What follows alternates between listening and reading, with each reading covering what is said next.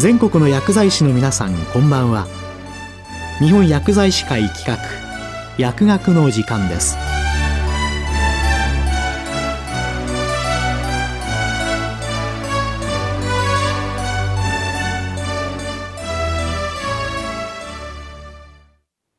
今日は観光編診療ガイドライン2020を踏まえてと題してお送りします。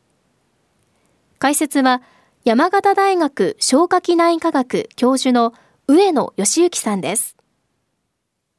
昨年観光編の診療ガイドラインが5年ぶりに改定されました。今回のガイドラインは日本消化器病学会から発刊された初版から数えると第3版にあたり。今回より日本消化器病学会と日本肝臓学会の2学会からの合同診療ガイドラインとなります。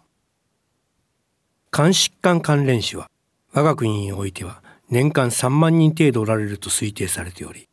その多くは肝臓がんです。しかし肝臓がんの多くは肝硬変を背景としているためその他の肝不全などを加えると肝硬変による死亡は大きな問題であります。しかも肝臓がんの治療を行うときには背景にある肝臓の予備能を考慮することになっているため肝硬変の状態をコントロールすることは極めて大きな意味があります。このような背景のもとで今回の改定は進められてきましたが前回の5年前の改定と大きな変化をまず紹介しておきたいと思います。まず基本方針として前回同様にエビデンスに基づく科学的根拠をできるだけ明確にしてそのエビデンスの質と強度によって推奨程度を定めましたができるだけ前回策定後に明らかになった根拠を採用しまた現在世界的に使用されている海外のガイドラインともできるだけ考え方や基準を同一にするようにしています。すなわちグローバルな基準をできるだけ採用することにより我が国の臨床医の先生方も海外のものとの類似性や相違点を理解しやすいものとしています。もちろん我が国固有の背景に由来するものも整理していますがその背景をできるだけ本文に解説して非我の違いを明確にする努力をしています。また体裁としてもいくつかのクリニカルクエスチョンについてはすでに根拠や推奨が一般的な診療として定着しているものをバックグラウンドクエスチョンとして整理しています。これについては新しいエビデンスを求めるものではなく一般的に実施すべきものであると理解してよいと思います。さて、今回の改定で大きな変化についてこれから概説したいと思います。まず、ウイルス性肝疾患に由来する肝硬変症に対する原因療法、すなわち抗ウイルス療法についてご紹介したいと思います。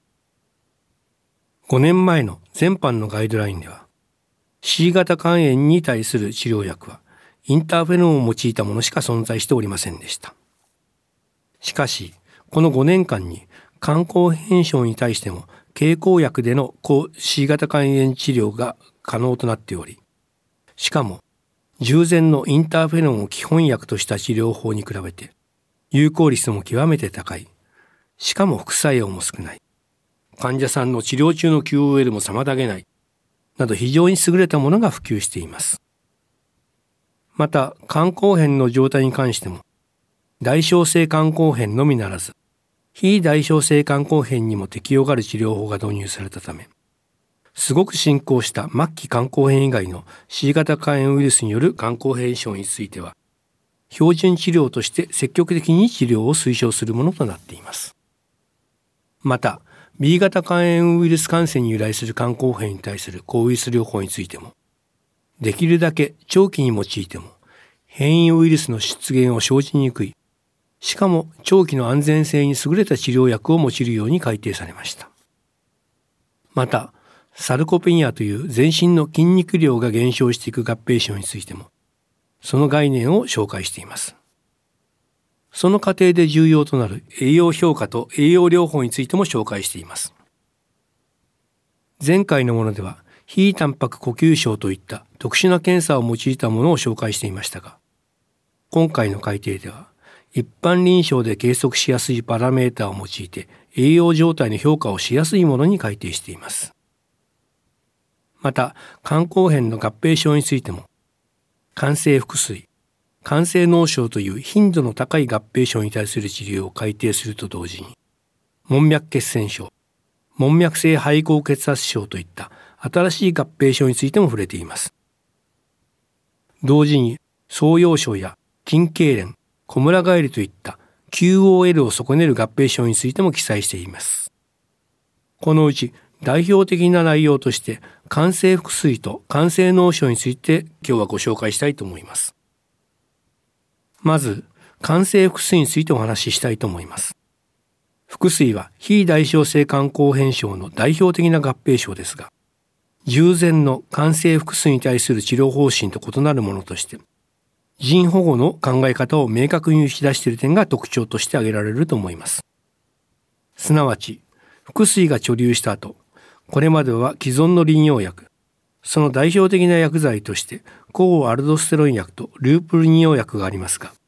その薬剤容量を腹水の量に応じてあげるものがこれまでのガイドラインの考え方でした。しかし、これらの薬剤、とりわけループ利尿薬の量を増やしてしまうと、腎機能悪化をかえってきたしてしまうことが多く、その場合、長期的な患者さんの用が悪くなるという結果を避けることが必要であることを明確に記載しています。すなわち、むやみに既存の利尿薬を増量するのではなく、日本では保険適用となっているトルバプタンを使用するなどして、できるだけ腎臓に負担のかけない治療選択をするように記載されているわけです。その意味では、アルブミン補充や難治性の薬に対しては、大量薬戦士や腹水濃縮還元療法などもその立ち位置を治療アルゴリズムに紹介しています。ぜひこの人保護の考え方については一般臨床の先生方にもご理解を深めていただきたいと思います。また、肝性脳症についても今回の改定ポイントを紹介したいと思います。まず、肝性脳症の基本的な治療薬としてラクツロース、ラクチトールなどの合成二糖類を第一選択薬として紹介しています。これについては確立した考え方として定着しているということで、バックグラウンドクエスチョンに移行しています。さらに前回のガイドラインでは弱い推奨にとどまっていた腸管非吸収性抗菌薬についてはエビデンスレベルの高い推奨を持って基本的な治療として行うように改定しています。この背景としては腸管非吸収性抗菌薬が前回のガイドライン作成時には実臨床で用いることが我が国ではできなかったということがあります。しかし、この5年間に日本からも海外からもこの治療薬リファキシミンの有効性と安全性、しかも長期の成績も蓄積したことが評価され、今回の強い推奨となったわけです。前述の合成二糖類と非吸収性抗菌薬との直接比較試験についてはまだ十分な根拠がないために今のところどちらも大切な基本薬として紹介していますが、世界のガイドラインを参照しても、現状では今回の日本の改定ガイドラインに近い記載となっています。したがって、この優越については結論が出るのはもう少し先になると思います。また、前回のガイドラインでは推奨レベルがついていなかった亜鉛製剤とカルニチン製剤の投与についても今回のガイドラインでは改定されています。いずれの治療薬も我が国を含めて有効性や安全性についての報告がなされていますが、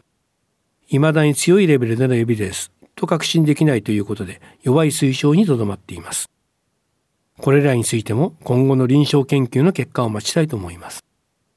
さらに、風検性感染脳症について治療すべきかという点についても、新規のクリニカルクエスチョンとして紹介していますが、海外のガイドライン同様にルーティーンで全ての風検性感染脳症に対して治療を導入するというのではなく、あくまでも個々の症例ベースでリスクを勘案した上で感染脳症の予防治療を考えるという書き方になっています。ここでいうリスクとは、肺景観の悪化による新規の感染脳症発症を念頭に置いていますが、患者さんが自動車運転などをしている場合に考慮すべき社会的リスクについてを今後は考慮すべき論点だと思います。認知症の運転ドライバーについては、社会的にも制限が受け入れられていますが感染脳症のような潜在的なリスクについてはまだ社会的なコンセンサスを得ていないのが現状だと思います。このようにまだまだ解決しないすなわち将来の臨床研究によって結論が期待されるものについては今回の改定ガイドラインではフューチャーリサーチクエスチョンとしてその考え方を整理したものを紹介しています。代表的なものにアルコール性肝硬変症におけるハームリダクションの概念があります。これまでアルコール性肝硬変症に対しては禁酒が唯一の治療薬として紹介されていましたがアルコール量の総量を減らすことによりアルコール性肝硬変症の様々な合併症を含めた予後の改善を図るということが欧米から近年報告されています。これについては、まだ我が国では長期的な成績や課題が整理されていないとして、フューチャーリサーチクエスチョンとしています。また、腸内細菌のトピックについても、まだ結論が出ていない項目が多いのが今回の作成時での考え方です。このように前回のガイドラインと比べて今回の肝硬変診療ガイドライン2020ではいくつかの大きなトピックについて様々な変更がなされています。今後も5年ごとに観光物としての改定を行いますが、大きな変化についてはネット上での改定を発信する予定です。皆様にも注目していただき、日々の臨床に生かしていただければと思います。本日はどうもありがとうございました。今日は肝硬変診療ガイドライン2020を踏まえてと題してお送りしました。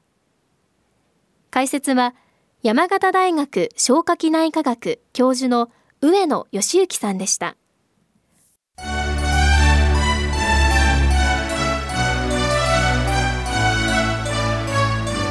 日本薬剤師会企画薬学の時間を終わります。